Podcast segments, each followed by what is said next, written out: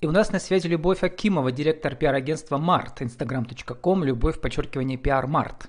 Успешные связи или зачем пиар-агентству, YouTube, интервью, канал. Любовь, добрый день. Здравствуйте, Влад. Любовь, как по-вашему, э, интервью – это технология или это искусство все-таки? Интересный вопрос. А, никогда так не задумывалась, не рассматривала. Наверное, э, все-таки технология. Э, можно ему обучиться и научить. Я думаю, технология. А я думаю, это технология и еще искусство, потому что как бы в искусстве всегда есть непредсказуемые факторы, еще есть э, как бы некий гений, что ли, да, или место, времени, а также душевное состояние обоих или нескольких участников. То есть это такое, все равно некое, как бы а, иногда присутствует третья божественная сторона, что ли, ну назовем ее а, просто талантом, может быть, и так далее. Для вас, как пиарщицы, старой, старой пиарщицы и делового журналиста, интервью – это новое, э, как сказать, ну, вашей карьере что-то новое или это старое, только под э, видеосоусом? Э, интервью на YouTube-канале новое для меня. Я вот э, все-таки хочу вернуться к теме творчества, немножко творчества или технология. Все-таки э, мы своих клиентов регулярно э, обучаем участвовать в интервью, готовим к этому конечно, доля вдохновения, гения э, присутствует, и мы можем там ориентироваться на Познера, да, но есть некие правила, придерживаясь которых ты можешь быть интервьюером, и ты можешь успешно давать интервью. Вот э, э давать интервью, брать интервью на YouTube, для YouTube-канала я тоже училась. Э, у меня есть опыт работы в журналистике, э, был опыт работы. Там мне, я делала интервью для газеты, и это совсем другое. Когда ты пишешь видеоинтервью, ты э, должен контролировать гораздо больше факторов. Ты должен слушать своего гостя. Ты должен следить за вопросами, за таймингом, одновременно контролировать э, свое тело, свою позу, думать, как ты смотришься в кадре. Конечно, э, в этом плане YouTube-канал для меня был совершенно новым опытом. Ну да, я согласен. Просто хочу добавить, что это всегда еще фактор непредсказуемости, как нас учили в школе журналистики телевизионной, это кошка на сцене. То есть что-то может пойти не так, и это тоже нужно вписать в сценарий. Иногда бывает очень успешно, да. Вот когда вы учите ваших клиентов, да, тренируете ваших клиентов быть интервьюерами, какие истории вы им рассказываете из вашего опыта? Теперь уже у вас два года вашему журналистскому проекту, а, у вас там десятки пермских специалистов, пиарщиков, журналистов были – ну, мы, мы-то больше учим э, наших клиентов давать интервью, быть готовым к различным стрессовым ситуациям, неожиданным вопросам. И, как говорится, лучший экспромт, запланированный экспромт, все-таки есть моменты в деловых интервью, большинство моментов в деловых интервью можно все-таки просчитать. И вот мы как раз э, при подготовке стараемся снизить этот уровень стресса собрать mm-hmm. цифры, э, продумать позу, продумать костюм, продумать э, те сообщения, которые ты хочешь донести до компании. Ну, таким, в основном учим таким моментом, помогаем снизить стресс в первую очередь. А у вас у самой э, стресс бывает? Потому что вот я по своему опыту знаю, что а, да, гостей много, десятки и сотни, но э, перед каждым интервью ты волнуешься, потому что понимаешь, что все может пойти не так, или все может пойти так. Вот, и все гости разные, у каждого разная энергетика, там иногда бывает, я называю это темной в кавычках, иногда светлой. А, у вас какие mm-hmm. истории из вашего опыта, которыми вы любите делиться с вашими а, клиентами? Стресс бывает. И самые стрессовые были, конечно, первые интервью. А потом стала ловить те моменты и анализировать, что мне помогало этот стресс преодолеть в ходе интервью. И в первую очередь это настрой перед тем, как все случится. Я думаю о том, что что бы ни произошло, мир не рухнет. Второе, всегда можно записать. Мы не в прямом эфире это делаем.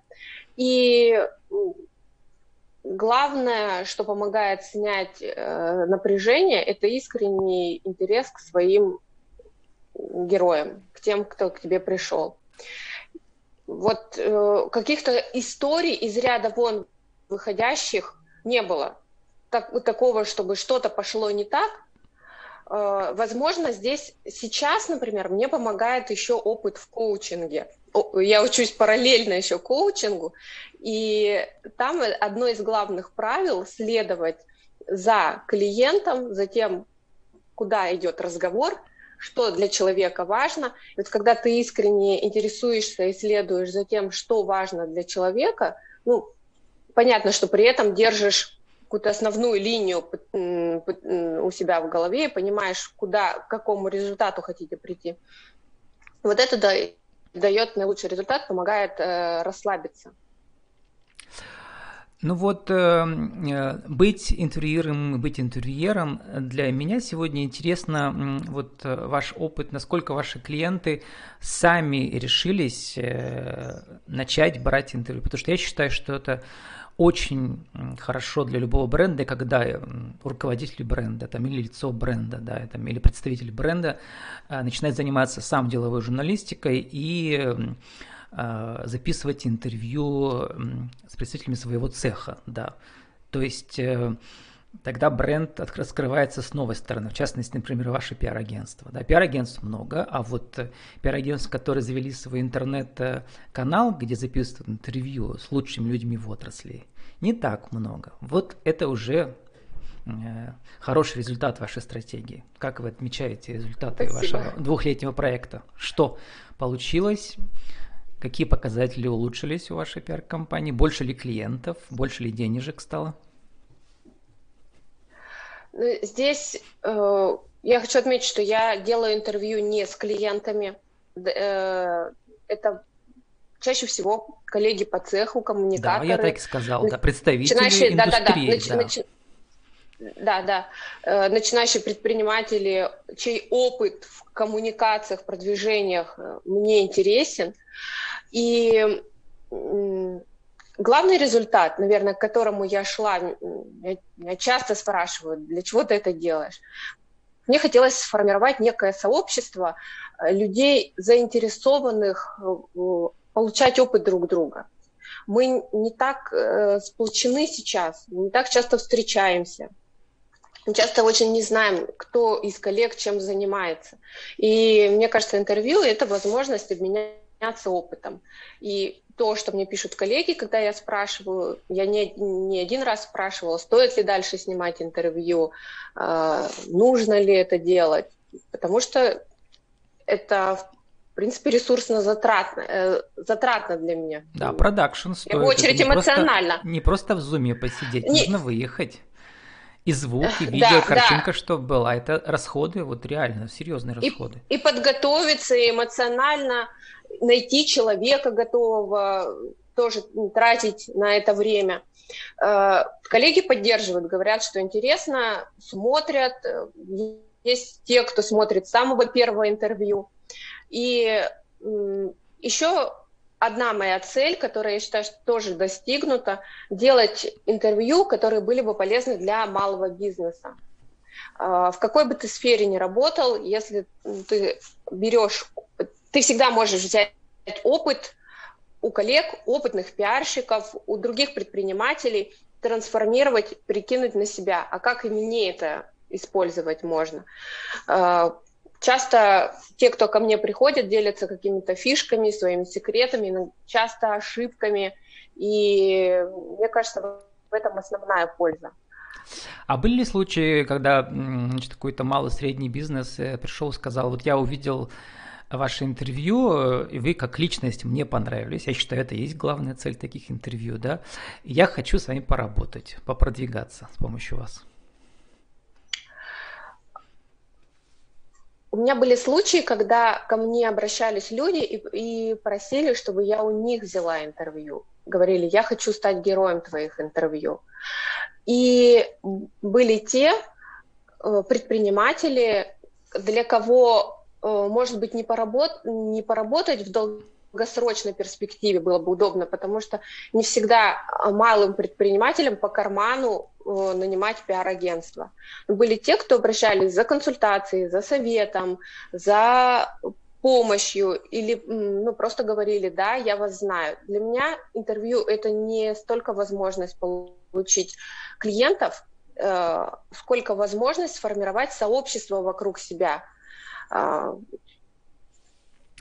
э, да, репутацию своему агентству. И мне кажется, вам это удалось. Ну, например, я посмотрел ваше интервью Э, с прошлого года, как раз после начала коронакризиса с Борисом Майоровым. Это, значит, известный медиадеятель и пиарщик наш. Я очень люблю его проект «Читай текст». Э, это как раз региональный портал о творческом бизнесе, малом и среднем, и IT-бизнесе и так далее.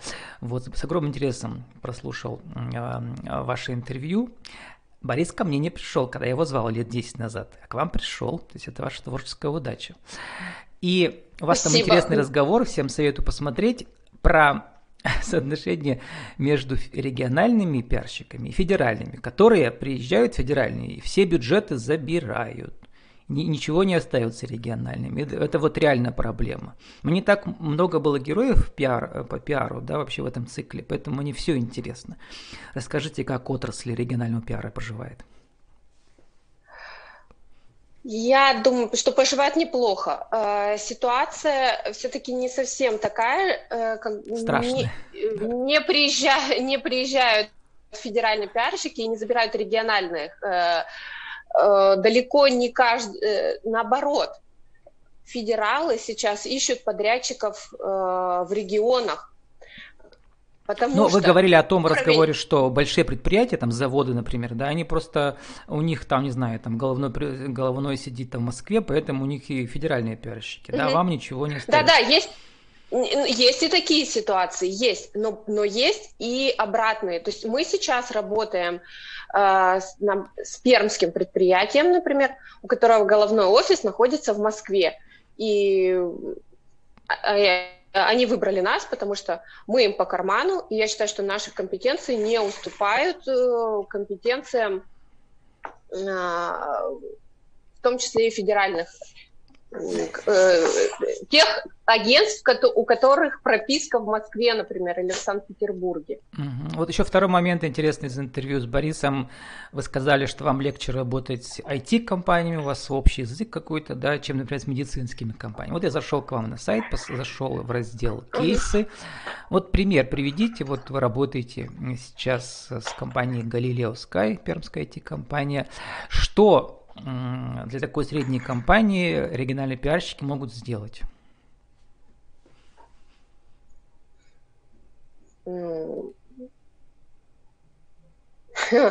Какой вопрос?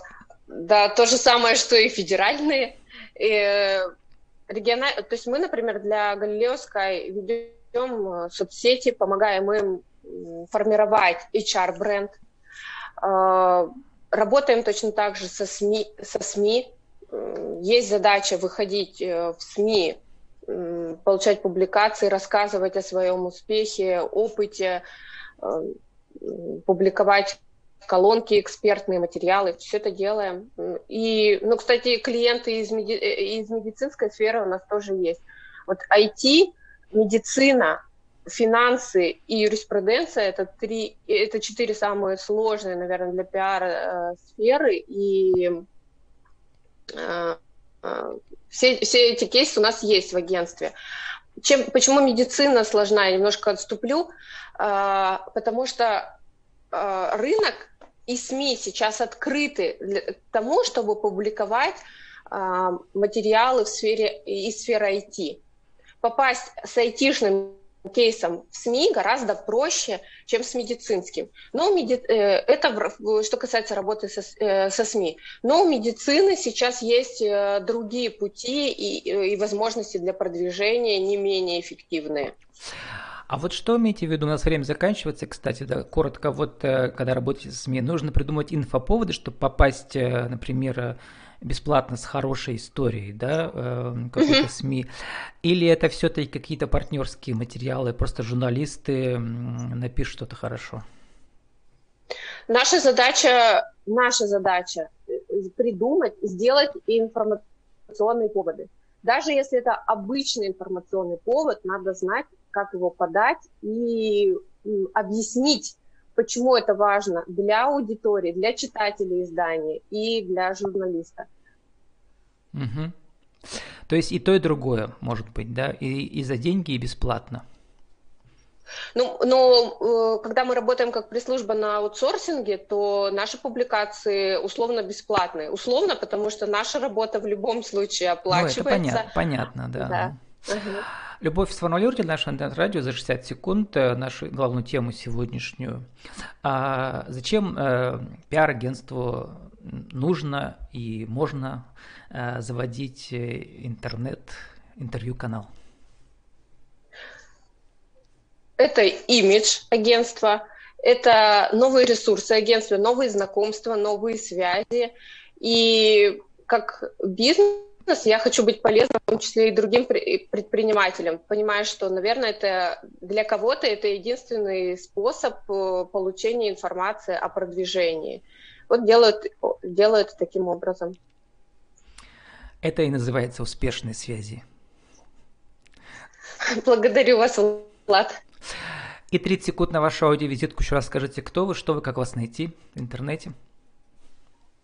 Любовь Акимова, директор пиар-агентства «Март».